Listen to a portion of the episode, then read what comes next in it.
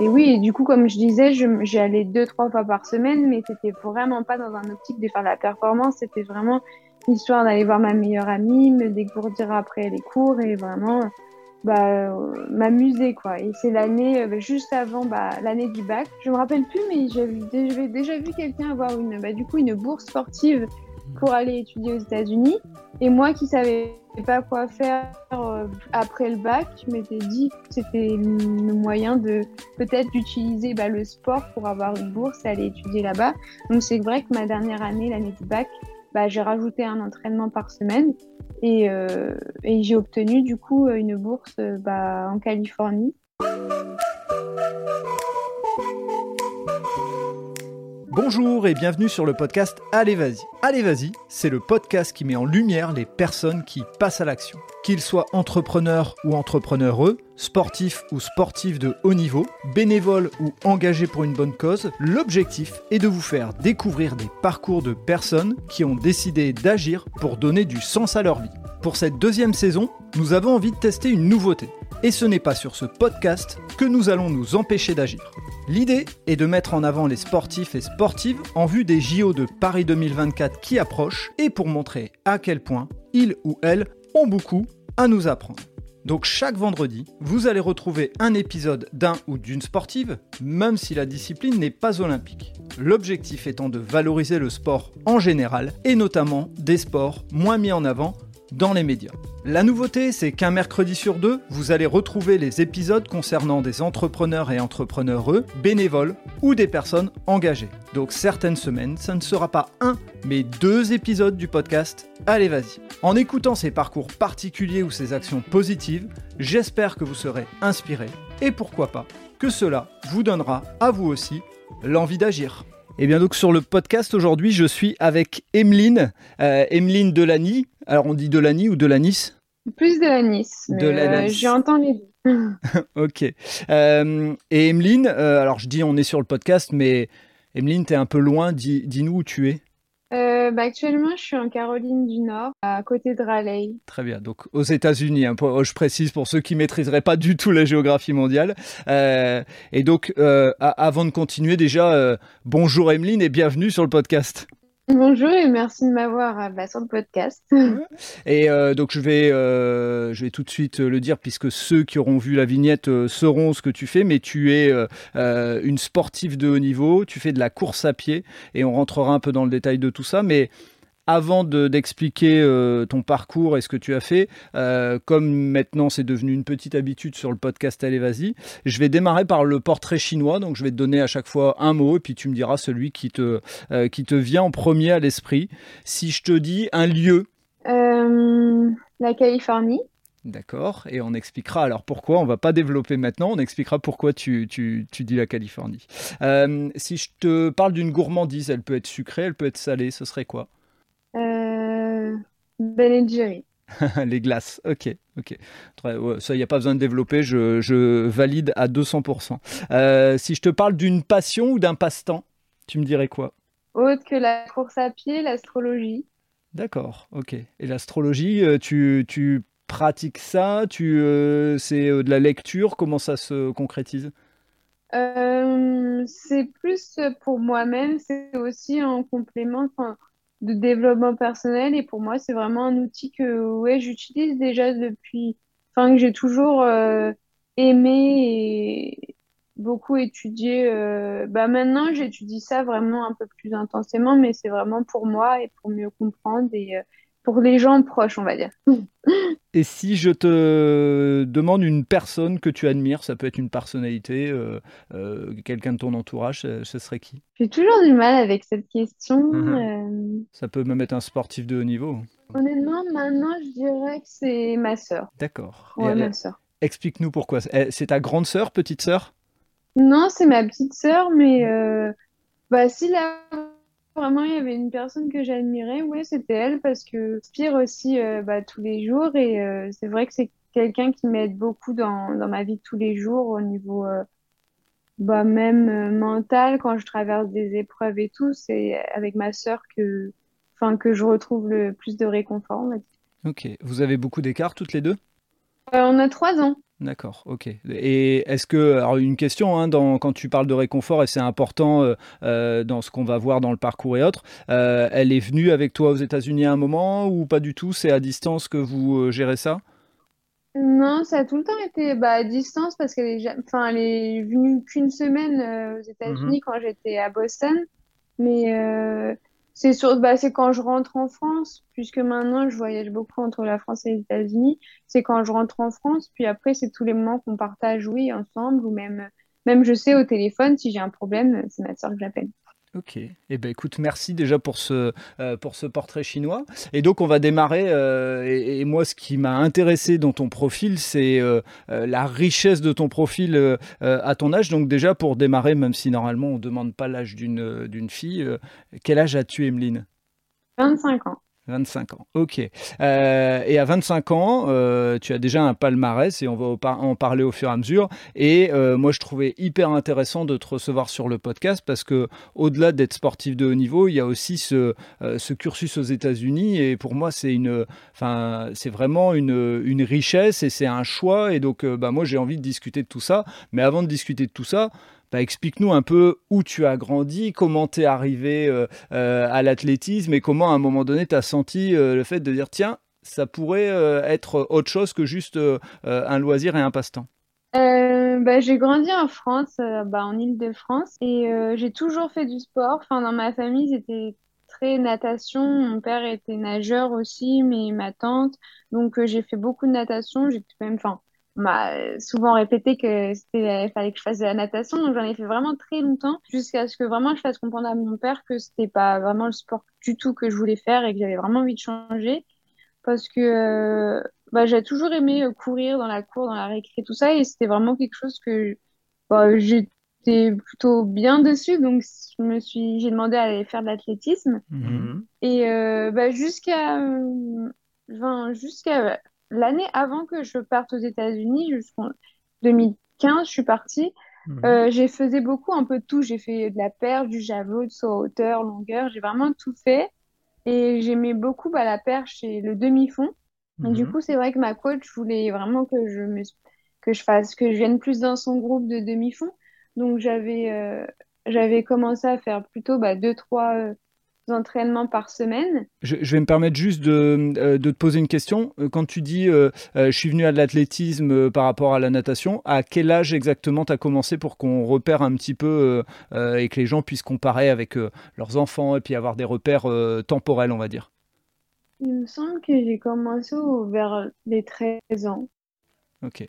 Et donc là, demi-fond, on va peut-être expliquer aussi. Demi-fond, ça regroupe. Est-ce que le 1500 est dans le demi-fond aussi? Euh, Ouais, moi je considère. Ouais, je considère à partir du 800. Ok, donc demi-fond, il y a 800, 1500, 5000 et 10 000. Voilà, mais ça c'est à partir de, de cadet. Donc euh, cadet, ça doit être à partir de, si je dis pas de bêtises, 15 ans, peut-être 15, 16 ans. Donc c'est vrai qu'avant, il y avait euh, pour tout ce qui est demi-fond, euh, c'est plutôt euh, le 1000, il me semble. Et euh, je ne vais pas dire de bêtises, je crois qu'il y a du 2000, je sais plus. Mais c'est 1000 ou les crosses. Mais c'est vrai que moi, je faisais pas tellement ça, ou vraiment, c'est parce que j'étais forcée à le faire. Et ce c'était pas vraiment les épreuves que, que j'aimais faire. enfin, moi, ce que je voulais, c'était vraiment courir vite ou faire de la perche, des choses où je m'amusais. Et, et oui, du coup, comme je disais, j'y allais deux, trois fois par semaine, mais c'était vraiment pas dans un optique de faire de la performance. C'était vraiment histoire d'aller voir ma meilleure amie, me dégourdir après les cours et vraiment bah, m'amuser, quoi. Et c'est l'année, euh, juste avant bah, l'année du bac où j'ai euh, où j'ai vu qu'il y avait quelqu'un, je me rappelle plus, mais j'avais déjà, déjà vu quelqu'un avoir une, bah, du coup, une bourse sportive mmh. pour aller étudier aux États-Unis. Et moi qui savais pas quoi faire euh, après le bac, je m'étais dit que c'était le moyen de peut-être d'utiliser bah, le sport pour avoir une bourse et aller étudier là-bas.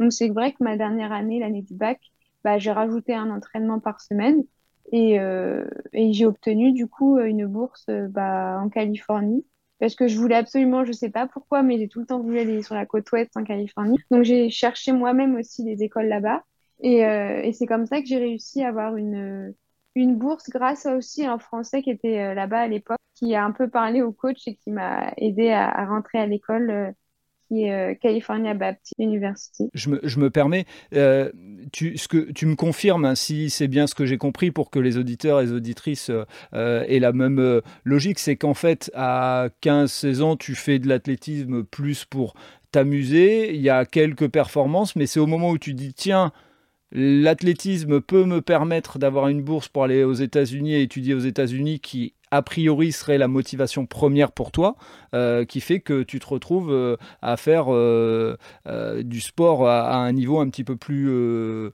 élevé, c'est ça? Ouais, on va dire, enfin, j'étais encore qu'à trois entraînements par semaine. Donc, par rapport à ce que je fais actuellement, c'est sûr que c'est pas du tout du haut niveau ni quoi que ce soit. Mais euh, que du coup, le fait que d'abord, oui, rajouter un entraînement, j'ai réussi à aller. Bah, j'avais fait troisième au championnat de France euh, junior ou espoir euh, bah, sur le 1500 mètres. Et donc, c'est ça aussi qui a m'aidé à pas mon temps sur 800 et 1500 qui s'était du coup amélioré, qui m'ont permis de partir aux États-Unis. Alors, quand tu décides de partir aux États-Unis, Comment ça se passe par rapport à ta famille? Est-ce que, euh, et c'est une vraie question parce qu'on sait que euh, partir aux États-Unis, ça demande euh, beaucoup de, moyens financiers. comment ça se passe? Est-ce que ta famille a les moyens de le faire et ça, c'est tant mieux pour toi? Ou est-ce que bah, tu non seulement as la bourse, mais en plus, tu dois travailler là-bas? Comment ça s'est organisé? Non, moi, j'ai vraiment été prise à 100%, donc j'ai rien eu à payer, mis à part mes billets d'avion. Mais c'est vrai que oui, au début, ma famille était un peu réticent avec le projet parce que enfin, mes parents n'auraient jamais pu payer, euh, même pas, c'est sûr, un quart de, ce que ça coûte l'école euh, aux États-Unis. Donc, euh, c'était un peu, enfin, au début, peut-être un, un, peu comme un rêve, on va dire, et peut-être un peu vivre dans l'imaginaire. Mais pour moi, ça a tout le temps été quelque chose que je sais que je voulais. Donc, je sais pas, j'étais confiante dans ce que je faisais donc tes performances au, euh, au lycée juste avant d'arriver aux États-Unis te permettent en fait d'obtenir cette bourse qui te finance à 100%, c'est ça? Oui, c'est ça. Ok, d'accord. Et donc, comment ça se passe ce, moment où tu dois valider ton dossier et tout machin et dire euh, après le bac, je m'en vais aux États-Unis, est-ce qu'il y a une excitation, est-ce qu'il y a du stress de ton côté? Et comment ça se passe avec la famille? Euh, Comment tu gères ça? Comment tu appréhendes tout ça? Moi, j'étais vraiment, j'étais, j'étais vraiment pressée d'y aller parce que j'avais vraiment envie d'un changement, d'un départ et j'ai toujours aimé, euh, enfin, les, les challenges. Mais après, je sais que j'avais un peu de l'angoisse du fait que je parlais pas du tout anglais. Mais quand je dis pas du tout, c'est que je comprenais rien à l'oral en anglais. J'étais juste assez, je me débrouillais bien en écrit, mais alors à l'oral, euh, c'était une catastrophe. Enfin, je comprenais vraiment rien. Donc je sais que j'allais galérer, mais pour moi, c'était le seul moyen d'apprendre l'anglais de toute façon vu qu'en cours, c'était c'était pas la peine, j'avais beau essayer, j'arrivais pas du tout. Ok, et donc soyons euh, très euh, clairs à ce moment-là, quand tu arrives euh, aux États-Unis, est-ce que dans ta tête c'est avant tout la priorité c'est les études et tout et j'ai vraiment envie de d'apprendre etc ou c'est la priorité c'est de devenir une sportive de haut niveau? Il y avait quoi dans ta tête à ce moment-là hein, bien sûr? Ah, moi, il n'y avait pas du tout le sport dans ma tête à ce moment-là. C'était vraiment être en Californie, apprendre l'anglais et faire. C'était vraiment que pour une année à la base que je partais. Et, euh, et, ouais, c'était vraiment bah, histoire d'apprendre l'anglais. Je savais qu'en un an, on peut apprendre l'anglais, donc c'était dans cette optique-là que je partais, puis découvrir une autre culture, un autre pays. Euh. puis bah, comme ça fait rêver les États-Unis, euh, je voulais mhm. être là-bas. C'était vraiment pas oui, c'était vraiment pas dans l'optique de faire du sport ni quoi que ce soit parce que je, je savais déjà pas comment ça se passait là-bas, euh, le sport universitaire, à quel point c'était important. Et puis même ça, le sport pour moi, ça avait été tout le temps un loisir et un moyen de décompresser plutôt que chercher à faire de la performance. Et c'est quoi justement cette découverte euh, du sport universitaire euh, aux États-Unis? C'est quoi les premiers, euh, les, premiers contacts avec ce, cette manière de faire le, sport universitaire? C'est tellement différent, c'est vraiment tout de suite, enfin, c'est un esprit d'équipe, c'est c'est toute l'université qui est unie pour bah, supporter bah, sa team, quoi, son école. Et c'est vraiment mais quelque chose qui est très important. Enfin, les matchs, euh, tout ce qui est euh, bah, le basket, le baseball et tout, c'est des gros des gros sports qui réunissent vraiment tous les étudiants, même les professeurs. Enfin, il y a vraiment tout le monde qui est uni euh, ensemble pour supporter leur sport, quoi, enfin leur école. Et hum, tu, as, tu avais eu une, une visio, un échange téléphonique avec le coach de, de, de l'équipe d'athlétisme ou tu es arrivé et tu as découvert la personne qui allait te prendre en charge? J'ai très peu parlé avec lui. Je sais même pas si on avait déjà fait un visio ensemble, mais vu mon anglais qui était catastrophique à l'oral, de toute façon, je pense pas la rien que j'aurais pu comprendre. Non, j'ai plutôt, enfin, c'était, on a échangé plutôt par email vu qu'à l'écrit ça allait, donc euh, je le connaissais pas tellement. Ok, ok. Et donc les premiers, euh, les premières semaines, ça, ça se passe comment? Tu es euh, impressionné par cet esprit, d'équipe? Déjà, tu viens de nous le confirmer, mais euh, au niveau de la manière de s'entraîner, au niveau des performances, comment tu euh, commences à te mettre dans le, rythme? Bah déjà, c'est très, on va dire, c'est très structuré, organisé. C'est tous les bah, moi, comme j'étais en Californie, qui fait assez chaud, c'était entraînement tous les matins à 6 heures. à 6 heures, on était tous réunis et puis on partait bah, à l'entraînement. Ensuite, il y avait les cours. Mais euh, oui, et puis c'est surtout beaucoup plus intense. Hein. Je sais, pour moi qui m'entraînais deux, trois fois par semaine, je suis passée à m'entraîner tous les jours. Bah, avec l'équipe, le matin, c'était euh, enfin, on allait courir ouais, à 6 heures, puis de temps en temps, même deux fois par semaine, on avait une musculation. Donc, euh, ouais, il y avait au moins 6, 6 8 entraînements par semaine. Et c'est vraiment beaucoup plus structuré. Et, euh, et c'est dans cette première année-là que tu prends conscience du, euh, de ce potentiel de devenir sportif de haut niveau ou c'est un petit peu plus tard, c'est au fur et à mesure des années? Comment, comment ça se passe cette première année? C'est au bout de la première année, tu sais, ou tu as encore un peu de, doute, ou tu te dis, bon, bah tiens, il me propose une bourse, euh, comment ça s'organise?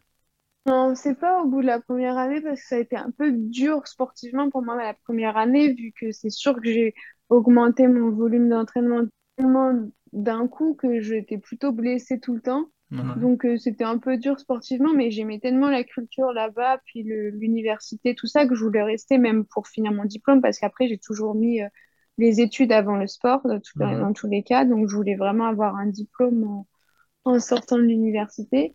Et euh, c'est plutôt l'année, je dirais l'année d'après, mhm. où, où bah, j'ai commencé à faire des records de, de l'université et voir que j'arrivais à être... enfin à être avec le top de l'équipe. Donc, euh, c'est là déjà que je commençais à être beaucoup plus compétitive et me mettre, me concentrer, on va dire, plus dans, dans le sport. Parce qu'après, c'est facile aussi dans les universités américaines de, on va dire, divaguer et faire autre chose et aller faire la fête et au final de pas du tout euh, être sérieuse niveau entraînement. Et donc euh, là, ça va pas marcher, quoi. Moi, c'était ça aussi ma première année. Je découvrais tellement de choses que, enfin, le, on va dire, le sport, c'était vraiment pas ma priorité.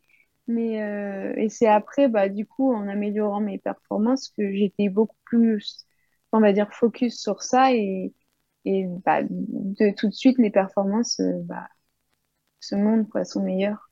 Et pour en revenir à ce que tu disais tout à l'heure, euh, ce, moment, puisqu'au départ, tu étais parti en Californie pour faire une année, euh, comment on te renouvelle Est-ce qu'on te renouvelle ta bourse pour la deuxième année? Puisque comme tu es souvent blessé, est-ce qu'ils il croient en ton potentiel quand même Ou est-ce que cette deuxième année, tu dois la financer? Comment ça s'est passé?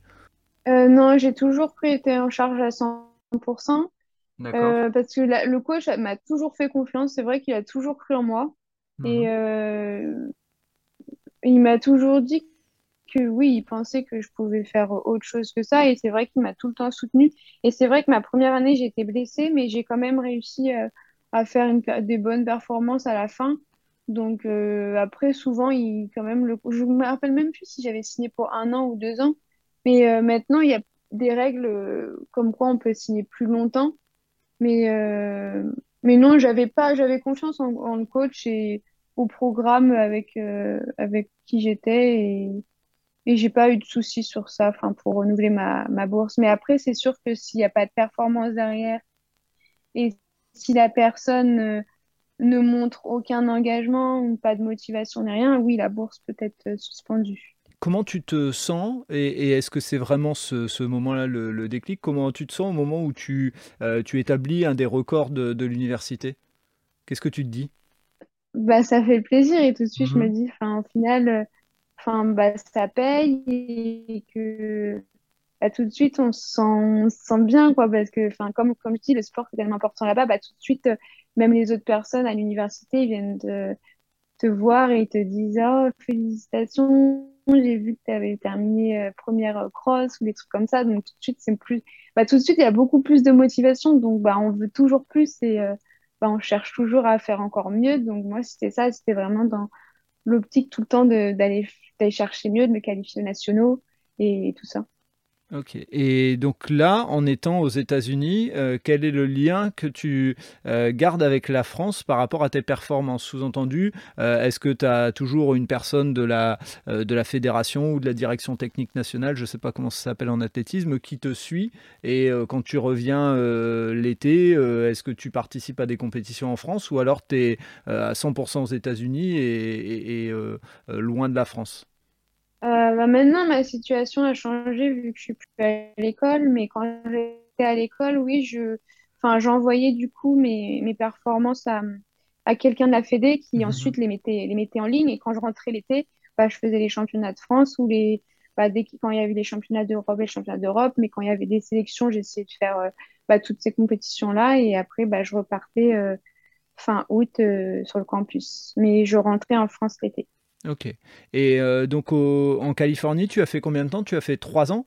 J'ai fait trois ans et demi. J'ai fait mon bachelor et je suis restée euh, bah, un semestre, mais ensuite, comme la situation avait changé, le coach a changé. Euh, enfin, on était passé d'une division 2 en division 1. j'ai voulu changer, partir dans une, on va dire, une, école un peu plus prestigieuse pour faire mon master. Donc, c'est pour ça que j'avais choisi Boston College pour aller faire mon master. C'était encore euh, bah, pour, euh, plutôt pour les études plutôt que le, sport à ce moment-là. Et donc, euh, Boston, tu t'y retrouves au moment du Covid, c'est ça? Non, moi j'ai eu la, chance, j'ai évité, enfin, ma dernière année, l'année où j'aurais dû bah, faire ma graduation, c'est là où il y a eu le Covid. Mais j'étais, je suis arrivée à Boston en janvier 2019, donc du coup, j'avais quand même pu faire une année, on va dire, normale niveau compétition. Et euh, c'est vrai que malheureusement, mon dernier semestre à Boston, bah, je m'étais qualifiée euh, bah, en division 1 pour les nationaux, que ça aurait été mes premiers nationaux en division 1 en indoor, que malheureusement, on m'a annulé bah, la compétition euh, la veille pour le lendemain. Donc c'est vrai que ça a été un peu dur. Et quand tu arrives à Boston, dans l'idée, là aussi, c'est comme tu viens de le dire, c'est avant tout pour les études, mais est-ce que derrière, dans ta tête, il y a un truc qui te dit, euh, bon ok, c'est les études, euh, je vais me donner à fond là-dedans, mais tiens, si je vais chercher une ou deux perfs, euh, pourquoi pas? Ah oui, bah, c'était tout le temps aussi dans l'optique de la performance bah, au, niveau, au niveau du sport, parce que je voulais aussi essayer de voir ce que c'était une division 1. Du coup, le niveau est beaucoup plus élevé, c'est même pas comparable à... Ouais, c'est tout, tout, le monde est fort, quoi. Enfin, c'était vraiment de, de, passer d'une division 2 à une division 1, il y a une grande différence. Et c'était aussi ça que je voulais bah, expériencer. Et, euh, et, quand, tu, euh, euh, quand tu dis tout le monde est fort, etc., est-ce que tu as réussi à faire des performances là-bas à Boston qui sont marquantes ou bah, tu t'es avant tout, tu as progressé et puis tu as fait quelques compétitions de division 1 et tu t'es rendu compte un peu de, de l'écart de niveau? Oui, j'ai progressé, j'ai amélioré mon temps. C'était d'ailleurs sur 5000 là-bas. Même en ayant du coup fait mon record, j'étais la dernière nationaux en indoor quoi, sur 5000. Et oui, même au niveau des crosses, c'était c'était complètement autre chose. Enfin là, je me rendais compte que j'étais euh, bah, loin, enfin loin derrière les, les meilleurs quoi. Alors qu'en division en division 2, j'avais terminé cinquième aux nationaux au cross, que là, c'était à peine si j'aurais pu être qualifiée euh, en individuel. D'accord, donc là, une, une, vraie, un vrai gap euh, à passer pour, pour espérer aller plus loin, c'est ça? Oui, oui, oui c'est autre chose. En 2019, si je me trompe pas, hein, dis-moi si je me trompe, mais euh, tu fais les championnats d'Europe et en 2020, tu fais les championnats de France élite. Euh, donc là, on commence à arriver dans du, euh, dans du sérieux quand même quand on se retrouve au championnat d'Europe ou quand on se retrouve au championnat de France. Et en plus, tu fais des, des belles places, si je me trompe pas. Euh, bah, cette année-là, oui, j'avais fait les championnats d'Europe sur 10 000. Du coup, c'était la première fois aussi cette année que j'essayais le 10 000. Mhm. Et euh, j'avais fait les championnats d'Europe où j'avais fait cinquième, il me semble, les championnats d'Europe euh, espoir. Et c'est vrai que oui, ça m'avait encouragé bah, pour la suite, puisque bah, parce que tout de suite, c'est encourageant. Quoi. Après, j'avais. c'est vrai qu'en 2020, oui, j'avais fait les troisièmes au championnat de France élite sur 5000. Mais après, j'ai eu une période un peu compliquée aussi à Boston parce que ça n'a pas été vraiment facile de 2000, fin, la fin 2019, début 2020. C'est quand tu dis une période difficile, c'est une période difficile niveau sport, c'est une période difficile niveau études ou c'est même les deux?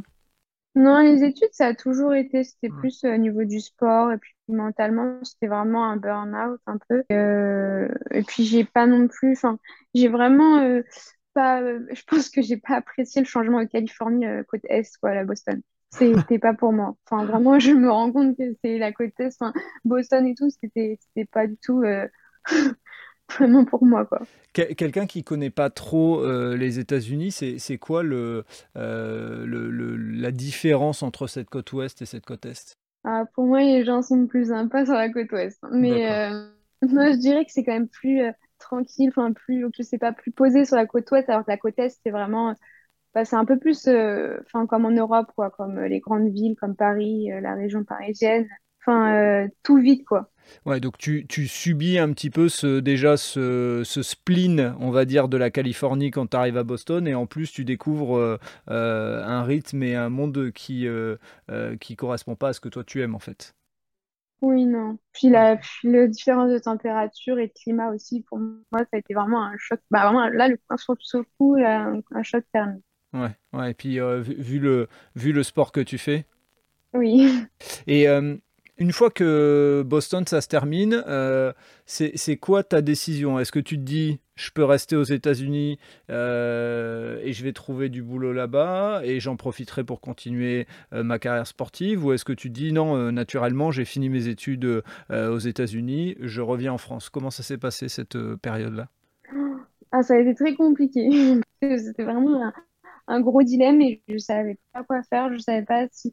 D'un côté, je voulais je voulais repartir en Californie, travailler là-bas, mais tout en, tout en continuant le sport parce que je voyais que ça avait marché, donc je voulais pas mhm. m'arrêter là. Je voulais continuer. Et puis, j'ai tout le temps demandé à, mon, à mes coachs euh, qu'est-ce qu'ils pensaient, enfin, qu'est-ce que je devrais faire parce que je préfère qu'on soit honnête avec moi et qu'on me dise oui, tu as ta chance, vas-y, continue dans le sport ou non, c'est le temps pour toi de t'arrêter, tu vas travailler, ça serait mieux. Mhm. Enfin, je voulais vraiment des personnes honnêtes qui me disent, enfin, qui m'éclairent un peu enfin, sur quoi faire. Et je sais que mes coachs m'avaient de continuer dans le sport. Donc, euh, c'est vrai que c'est pour ça que j'ai fait le choix de rentrer en France à ce moment-là, parce que aux États-Unis, malheureusement, j'aurais pas pu euh, financer, en fait, financièrement, ça n'aurait pas été possible, puisque j'aurais plus de bourse. Mhm. Donc, euh, j'ai fait le choix de revenir en France, bah, revenir bah, chez mes parents et vivre avec mes parents, ma soeur en Ile-de-France où j'étais. Et je m'étais dit, de là, je vais essayer de, bah, de me faire un, comment quelque chose d'organisé un peu mais d'un côté il me fallait aussi que j'essaye de trouver un travail parce que je peux pas bah, je peux pas vivre de, du sport quoi. Donc euh, c'est pour ça que j'ai fait le choix aussi parce que je savais que j'avais au moins bah, mes parents pour, euh, pour m'assurer. Et donc ça veut dire que quand tu reviens en France, est-ce que tu te euh, tu es rattaché à la Fédération française d'athlétisme et on te donne une structure pour t'entraîner? Ou est-ce que tu dois te trouver un entraîneur, tu dois te trouver un club? Comment ça se passe justement cette période un petit peu où tu es euh, sportif de haut niveau, mais est-ce que tu es vraiment suivi, accompagné ou est-ce que tu te débrouilles par toi-même?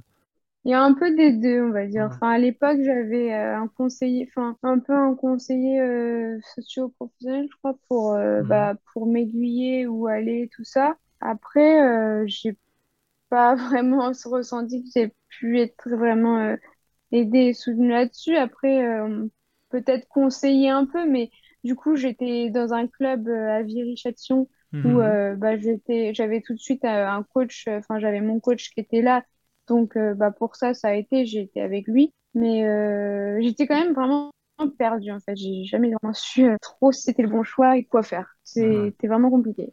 C'est malheureusement, j'ai la sensation que c'est un peu dans tous les sports alors je vais dire, euh, je veux vexer personne, mais on va dire mineur, parce que si on prend le foot, c'est un peu différent. Euh, mais tous les sports euh, autour où on est obligé, encore plus sur le sport féminin, malheureusement, où on est obligé de travailler à côté et autres, on a la sensation que, bah, je sais pas, mais l'argent n'est pas forcément investi au bon endroit et il n'y a pas l'accompagnement nécessaire. Et on en parlera par rapport à tes performances euh, et par rapport à ta vision des JO 2024, avant de rentrer un peu plus dans le, euh, dans le concret, dans ce que tu fais aujourd'hui. Euh, je n'en ai pas encore parlé, mais donc moi, je, je et c'est pas pour me mettre en lumière, mais c'est justement pour te mettre en lumière. je fais, un, je fais de la course à pied régulièrement, mais alors vraiment en, total amateur. donc je fais régulièrement du 10 km et j'ai fait quelques courses je pense que ma plus haute performance, et je ne l'ai jamais reproduite, c'est 41 aidés aux 10 km. Dis-nous quel est le temps, 41 euh, minutes, hein, parce que ceux qui connaissent pas, c'est 41 minutes 30 euh, au 10 km. Euh, toi, ta meilleure performance sur 10 km, vas-y, dis-nous quel est, ton temps. sur 10 km, j'ai fait 34. Sur 10 000 sur piste, j'avais fait 33-48. Ouais, après, enfin, maintenant, du coup, je suis passée sur un peu plus long, mais c'est vrai que j'aimerais bien retourner sur essayer là euh, de me retester sur ces distances. D'accord. Quand tu dis maintenant tu es parti sur un peu plus long, tu... c'est quoi les, les, les, distances que tu, que tu fais actuellement? Semi, mais là c'est dans l'optique de préparer un marathon euh, bientôt, très bientôt, enfin fin d'année ou même début d'année prochaine. Et euh, c'est sur le marathon que tu veux, que tu ambitionnes Paris 2024 Oui, c'est ça. D'accord. Et, et, donc, par rapport à ça, justement, pour euh, vraiment mettre euh, euh, les pieds dans le plat maintenant, comment t'es accompagné On est, et on va pas mentir, le 21 juillet 2022 quand on enregistre le podcast. C'est-à-dire qu'on est à deux ans, pile poil des JO Paris 2024 comment c'est organisé aujourd'hui Alors, euh, surtout, je ne veux pas te mettre en, porte-à-faux, mais en tout cas, comment euh, tu es accompagné euh, par rapport à cette performance et à cette idée que tu es une potentielle sportive qui va participer au JO bah, Niveau accompagnement, c'est vrai que j'ai la chance et vraiment, je remercierai jamais assez d'avoir bah, mon employeur Sport2Be qui mhm. m'avait pris à l'époque en CIP encore quand la Fédé proposer ça qui maintenant ne le fait plus. Mais euh, quand j'étais sur les listes, euh, parce que malheureusement aussi je suis sortie des listes ministérielles cette année, euh, ma, compagne. Explique-nous juste. Les listes ministérielles, c'est pour être considéré athlète de haut niveau. Malheureusement, une année de blessure ou une mauvaise année, on n'est plus sur les listes de haut niveau. Donc, on n'est plus considéré comme sportif de haut niveau.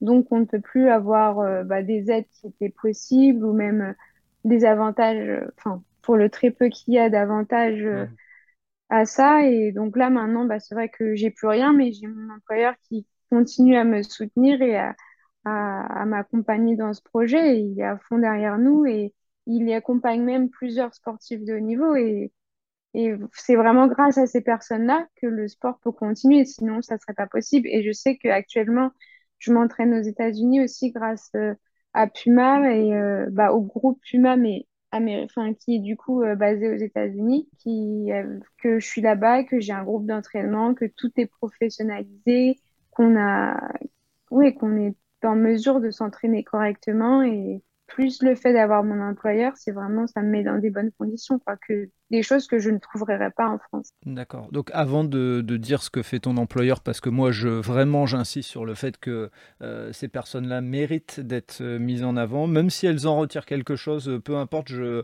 moi, je, en tant qu'entrepreneur aujourd'hui, je sais très bien ce que ça peut leur coûter. avant de dire ce qu'ils font comme comme travail et de les, de les, féliciter, de les mettre en avant, donc c'est eux qui, enfin là par exemple, financent ton voyage. Donc là c'est Puma qui finance ton voyage mais en tout cas, pendant que tu es en voyage et en entraînement, tu es payé comme si tu étais euh, salarié. Comment ça se passe? Oui, du coup, là, je suis salarié. Du coup, j'ai un contrat professionnel avec Puma qui, euh, du coup, me permet euh, d'avoir financièrement une aide aussi et d'avoir surtout, plutôt que financer, c'est aussi d'avoir tout le matériel et l'équipement, les chaussures bah, fournies par Puma.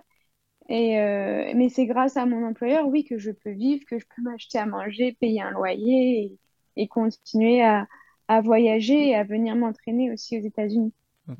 Et euh, pour toi, s'entraîner aux États-Unis, euh, encore une fois sans, sans balancer, mais il y, a quoi comme différence selon toi Le fait par exemple de venir là, je sais pas, là tu es parti pour un stage de, de plusieurs semaines? Euh, non, maintenant, c'est vraiment la vie où, où je suis. C'est vraiment malheureusement que j'ai pas de visa, donc je suis obligée de revenir en France tous les trois mois et de voyager en ESTA. Mais c'est vrai que j'ai rejoint le groupe pro euh, Puma euh, bah, aux États-Unis. Et c'est juste que c'est beaucoup plus professionnel, on s'entraîne beaucoup plus dur et il y a un groupe. Enfin, je suis pas seule en France à essayer de, de faire des séances et à galérer pour trouver du monde avec qui courir où chacun s'entraîne plutôt individuel.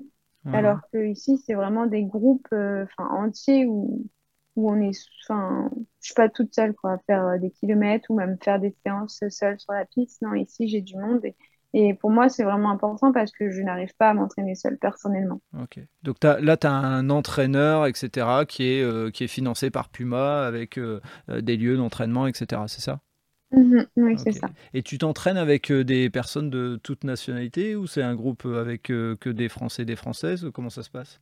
Euh, non, bah à la base, il n'y avait pas vraiment de français de français. Si, le, enfin, il y avait le français euh, Emmanuel Rudolph mhm. Lévis qui était là, et donc c'est lui que j'avais contacté euh, au moment pareil où je voyais qu'en France, c'était vraiment pas là où je voulais être, et qui m'avait dit, bah viens essayer, tu peux venir trois mois et voir si ça te plaît ou pas. Et donc, bah, quand j'avais rejoint le groupe, il y avait aussi une Britannique et plutôt des Américains. Mais aujourd'hui, c'est vrai que l'équipe se grandit de plus en plus. Et là, on a par exemple Liv, euh, une Française qui, qui, a rejoint le groupe. Et du coup, bah, c'est plutôt cool parce que c'est vrai que le groupe grandit. Donc, euh, on, a, on a vraiment beaucoup plus de personnes euh, pour les séances. Et c'était un peu, on va dire, beaucoup plus homogène, quoi. Parce que moi, je suis arrivée là-bas et c'était je faisais un tiers des séances de ce que les filles faisaient, tellement j'étais loin derrière. C'était, c'était dur au début parce que oui, c'était, je me dis que vraiment, on est, enfin, vraiment en France, on est loin, loin, loin derrière. Il y a vraiment un gros gap. Ma question là par rapport à, par rapport à ton employeur, euh, explique-nous un petit peu ce qu'il fait euh, pour que ben, on puisse le mettre en avant. Et puis, euh, si je me trompe pas en plus pour avoir regardé un petit peu, il y a un lien avec le sport. Mhm. Oui, il y a un lien avec le sport parce que du coup, c'est vraiment bah, la thématique Sport to Be, c'est d'améliorer aussi le bien-être des salariés par mhm. la pratique physique et sportive en entreprise donc par la formation de coach, des programmes personnalisés. Euh, on intervient bah, en entreprise, par exemple, on travaille avec Safran Nacelle mhm. euh, à Toulouse ou même euh, le Naval Group. Et en fait, c'est dans la thématique que le sport, c'est notre premier outil de travail. Donc, hein, c'est en gros un parallèle aussi entre les ouvriers et les sportifs de haut niveau parce que pour nous, sportifs de haut niveau, notre corps, c'est notre premier outil de travail. Et pour quelqu'un qui travaille dans un chantier comme à Safran ou à Naval Group, c'est la même chose parce qu'ils sont à construire des, des machines euh, et, tout ça. Et donc, c'est vraiment important pour eux d'avoir un, un bien-être euh, et une pratique sportive et physique en entreprise pour améliorer bah, la qualité de vie au travail. C'est également pour, euh, bah, pour diminuer l'absentéisme et les accidents de travail. Donc, mmh. surtout ça, Sport 2 b c'est vraiment intervenir dans, dans l'entreprise afin de diminuer bah, l'absentéisme et tous ces problèmes liés euh, d'accidents de, de, travail.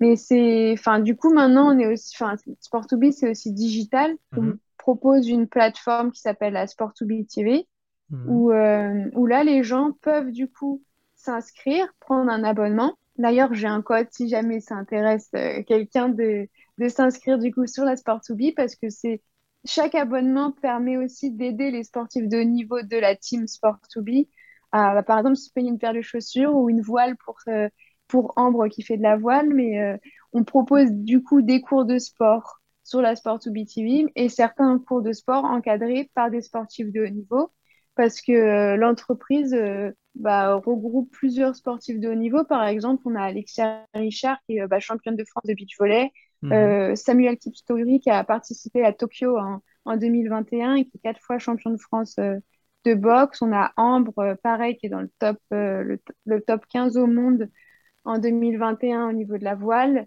Et on a beaucoup, enfin, et du coup, des nouveaux sportifs qui viennent de rejoindre en BMX, badminton, escalade, même en natation, qu'on fait, fait les JO à Tokyo. Et donc, c'est vraiment cool, je trouve, d'avoir bah, quelqu'un qui soutient les sportifs de niveau en, nous intégrant à l'entreprise et on euh, bah, tout le monde qui veut participer. Ok, donc ce qu'on fera, c'est que euh, on prendra euh, les liens dont tu m'as parlé là, qui permettent de financer, on les mettra dans, dans les notes du podcast et on les diffusera. Et donc, bah, moi, je veux vraiment dire bravo à Sport2B parce que c'est c'est un des entre guillemets combats. Hein, je, je, me bats contre personne, mais en fait, c'est un des leitmotifs que j'aime avoir, c'est de me dire qu'aujourd'hui, moi, j'ai jamais été sportif de haut niveau. Par contre, j'ai euh, toujours pratiqué du sport. Ça a toujours fait partie de ma vie. C'est vraiment euh, euh, une partie prenante. Et je trouve qu'en France, on a encore tendance à être en retard là-dessus. Et quand je vais prendre un exemple tout simple, quand on parle de team building en entreprise et autres, il y a encore beaucoup de réticence sur ah, je vais aller faire du sport, etc. Je vais faire de l'activité physique, on, a une euh, vision du sport qui est assez péjorative, alors que euh, vous les sportifs, et euh, je, moi je, me mets en retrait quand je parle de là, mais les sportifs et sportifs de haut niveau, vous avez énormément de choses à apprendre, et je dirais même que votre CV, logiquement, il, ne devrait même pas y avoir d'éléments professionnels, entre guillemets, sur la partie carrière tellement ce que vous vivez dans le sport euh, sont des compétences qui euh, permettent de montrer votre adaptabilité dans le, monde de l'entreprise, hormis certaines compétences techniques bien sûr, mais voilà, dans la majorité des cas, vous vous retrouvez dans un job, ce que vous avez expérimenté dans le sport euh, permet de performer dans, l'entreprise assez rapidement parce qu'il y a un état d'esprit. quoi. Et ça, je trouve qu'il y a encore des choses à apprendre. Donc Sport 2 B, ce qu'ils font, c'est un, ils vous, ils vous financent, donc déjà génial, et deux, je dirais qu'ils vous mettent en avant comme euh, montrant que bah, vous avez des compétences et qu'elles peuvent euh, servir à tout le monde. Donc bravo, bravo, bravo et je serais très content d'échanger avec eux. alors parlons maintenant très concrètement de, de ces JO Paris 2024. maintenant que tu as entre guillemets un employeur qui te finance, un groupe d'entraînement et autres, est-ce que c'est devenu euh, un truc qui, euh, dans ta tête, ça fait tic-tac, tic-tac avec le temps qui te euh, sépare de aujourd'hui au JO 2024 C'est devenu un objectif, un challenge, une ambition ou ça reste on verra bien? Non, c'est vrai que ça a été souvent on verra bien et, surtout une difficulté pour moi de croire en moi et croire mmh. que c'était possible. En fait, c'était plus les autres qui croyaient que c'était possible et c'était pas vraiment au final moi qui croyais. Mais c'est vrai qu'en ayant une discussion avec mon coach récemment. Euh, si je veux vraiment faire quelque chose, c'est à moi-même de prendre la décision et d'y croire.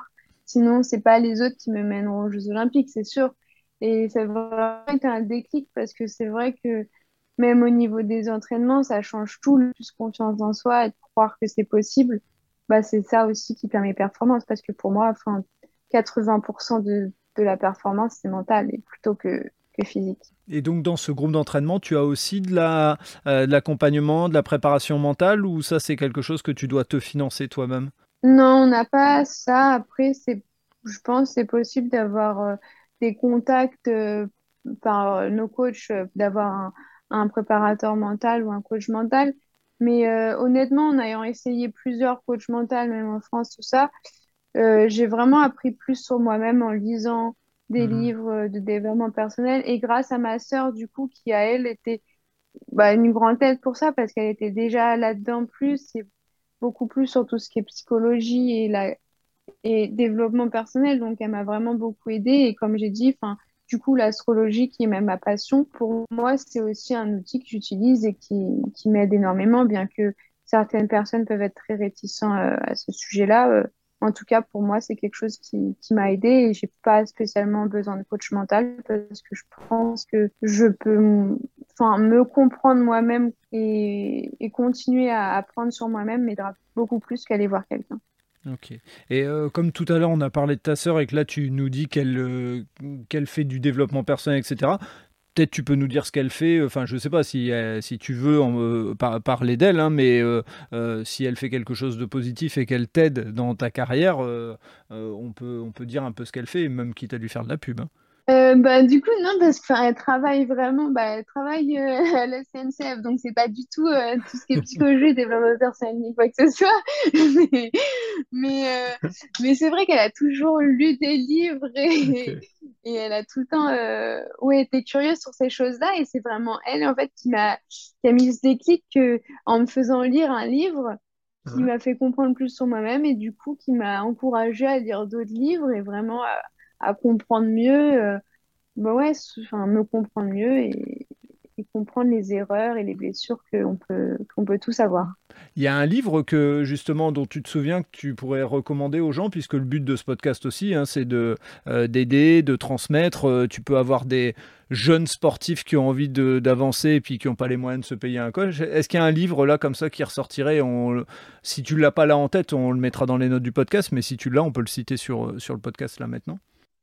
Euh, je suis pas sûre du titre, mais c'est c'est pas du tout en relation avec le sport, mais c'est les cinq blessures, les cinq blessures de l'âme. Il me semble de Lise Bourbeau. Lise euh, Bourbeau. Il me semble que c'est ça. C'est ça, c'est ça, c'est ça. C'est ça? Ouais, C'est vraiment le livre qui m'a qui m'a beaucoup aidé. Ok, et eh ben tu vois comme quoi c'est l'objectif aussi du, du podcast, c'est ça, c'est de dire euh, s'il y a quelqu'un qui écoute et même si c'est pas pour être sportif de haut niveau, bah peut-être qu'il va se dire tiens j'ai entendu Emeline, euh, je vais aller voir ce que ça donne ce livre et puis euh, bah, peut-être que voilà, tu auras auras aidé une personne.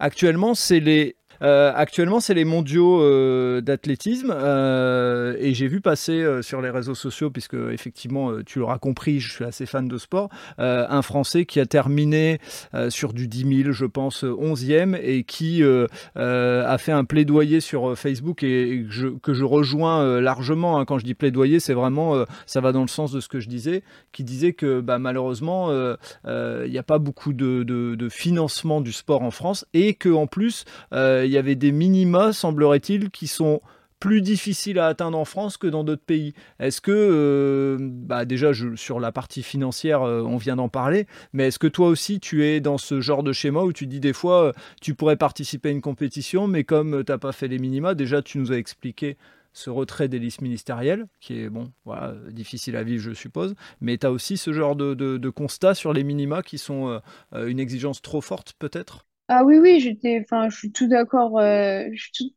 tout, à fait d'accord avec tout ce qu'il avait dit, euh, bah, Jimmy Gressé, sur, enfin, le fait de, du coup, qu'il n'y a pas du tout de financement, qu'il est lui-même obligé de, bah, de faire venir ses coachs, de, de tout payer.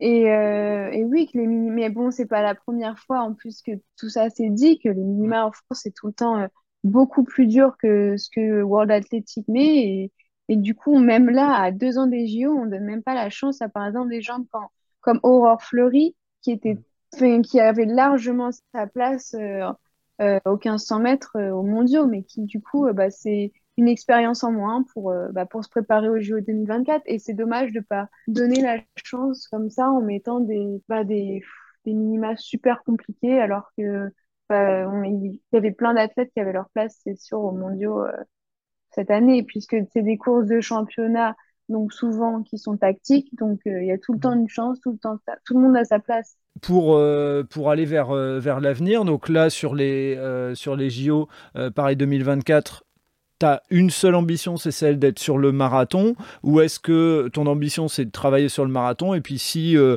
euh, il y a une opportunité sur le 10 000 ou le 5 000, tu peux euh, te rabattre dessus ou c'est pas possible du tout et c'est vraiment que le marathon qui devient ta, ta discipline phare? C'est sûr que je vais privilégier le marathon. Après, je suis mhm. pas fermée à revenir sur du 10 000 et sur du 5 000 parce que. Bon, c'est vrai que j'aime bien aussi la piste et que non, je suis pas du tout fermée à, à pouvoir mais c'est sûrement ce que je, je, pense sûrement faire autre chose que du marathon. Je vais pas passer que, que sur marathon. Mm. Mais après, c'est quand même l'objectif principal. Donc, euh, quand on préfère les prépas marathon, euh, je peux pas m'amuser, c'est sûr, à faire euh, plusieurs courses pendant la prépa. Ouais, c'est une préparation très spécifique, le marathon, hein, pour ceux qui connaissent. Enfin voilà, je ne vais pas rentrer dans ces détails. Euh, c'est quoi les échéances qui arrivent là pour toi? Il y a, y a des, des, dates particulières, des, euh, des, des, événements particuliers, un marathon que tu as ciblé, c'est celui-là par lequel tu vas commencer parce que ça sera ton premier, hein, tu n'en as pas encore fait, c'est ça? Non, j'en ai pas encore fait. Euh, bah, j'ai déjà prévu de faire un semi-marathon fin août, peut-être en Irlande. Et euh, après, de, tout dépend de la course là. Le coach voudrait peut-être que je fasse un marathon plus tôt que prévu, vu que la forme est plutôt pas mal en ce moment. Donc peut-être en profiter pour faire un marathon euh, octobre ou novembre. Ou alors sinon, euh, peut-être attendre janvier pour Houston. D'accord, ok. Et donc là, c'est le, le, lieu où tu es actuellement, Raleigh, en, en, Caroline du Nord. C'est le lieu où tu vis maintenant ou est-ce que c'est parce que c'est le camp d'entraînement qui est là et puis après tu vas bouger tu, euh, Comment euh, ça se passe et, et, les échéances en termes de, de, vie, elles se passent où? Je dirais que, enfin oui, maintenant je vis plutôt ici parce que je passe pratiquement plus de temps euh, bah, aux États-Unis qu'en France. Euh, après, niveau échéance, il n'y a pas spécifiquement euh, dans un lieu spécifique, on va dire, parce que par exemple, le coach me parle de, du, d'un marathon, je souhaite être même à Tokyo, enfin, un peu n'importe où. C'est vraiment chercher la course qui serait adaptée à moi à ce mhm. moment-là, au moment, au moment voulu. D'accord, ok. Et par rapport, euh, on n'en a pas parlé, mais l'éloignement avec ta famille, comment tu, comment tu gères ça? Est-ce que c'est euh, facile parce que tu te dis, bah, quand je reviens, euh, ça c'est une discussion que j'ai avec une personne sur un autre podcast sur le voyage, qui dit, bah, quand tu reviens, tu es une vraie star et on t'adore et donc tu vis des moments énormes, on profite de toi le peu de temps où tu es, ou est-ce qu'il y a des moments c'est difficile? Comment tu, tu vis ça, cet éloignement? Euh, c'est vrai que j'ai pas vraiment de mal avec la distance enfin, de ma famille. Mhm. Après, euh, ça fait toujours plaisir de revenir à la maison et de revoir tout le monde. Mais euh, c'est pas vraiment quelque chose qui me, qui me dérange, on va dire, la distance. Ok, c'est pas une difficulté euh, qui, qui, peut mettre entre guillemets en péril la suite de, de ta carrière, si on peut dire. Ah non, pas du tout. Ok. Eh ben écoute, Emeline, euh, vraiment merci euh, déjà d'avoir fait confiance au, podcast Allez Vas-y parce que euh, bah, ce que tu as partagé correspond à ce que je veux mettre en avant, c'est-à-dire bah, à quel point les sportifs de haut niveau, et tu en fais partie, bah, ont une, abnégation, ont une détermination à vouloir réussir et doivent passer par beaucoup de difficultés pour pouvoir y arriver. Et je malheureusement, malheureusement, parce que ça devrait être euh, autrement, mais tu confirmes la règle. La chance là, c'est que tu as trouvé euh, euh, le bon employeur. Donc vraiment, encore bravo à Sport2Be et, je serais ravi d'être en contact avec eux pour, partager parce que c'est vraiment, enfin, mettre en lumière leur action. Il n'y a rien de tel parce que c'est grâce à des entreprises comme eux que, que les choses avancent. je peux que te dire ce qu'on ce qu'on dit parce qu'on dit pas bonne chance, on dit merde. Donc merde pour la suite. Euh, euh, et surtout, surtout tiens-nous au courant des, euh, bah, de tes performances et des réussites, des marathons, etc. que tu auras fait. Comme ça, bah, on continuera à alimenter les réseaux sociaux pour ceux qui ont, qui ont suivi un peu le podcast et bah, ils pourront suivre aussi tes performances. Donc merci à toi. Bah, merci beaucoup de m'avoir eu sur, sur le podcast. C'était un plaisir d'échanger. Et, ouais, merci beaucoup et bah, bonne continuation pour la suite du podcast. Merci, merci beaucoup. À très bientôt. À bientôt. Merci d'avoir écouté cet épisode jusqu'au bout. J'espère que vous avez apprécié ce moment et si vous voulez en savoir plus, rendez-vous sur les notes du podcast. Si vous avez aimé cet épisode, n'hésitez pas à en parler autour de vous pour donner encore plus de lumière aux actions des invités. Si vous avez envie de suivre Allez Vas-y, abonnez-vous et évaluez le podcast, notamment sur Spotify et Apple Podcast, sur votre plateforme d'écoute préférée. Si vous voulez faire avancer mon travail, laissez un commentaire sur Apple Podcast, ça aide à faire connaître le podcast. Pour ceux qui ne le savent pas encore, j'ai lancé un autre podcast sur le voyage qui s'intitule Loin de chez soi. Il est disponible sur Apple Podcast, Spotify, Deezer et sur les plateformes d'écoute. Je vous donne rendez-vous un mercredi sur deux pour un podcast Allez vas-y sur les entrepreneurs et entrepreneureux, les bénévoles et les engagés. Et tous les vendredis pour un épisode consacré aux sportifs et aux sportives. D'ici là, portez-vous bien.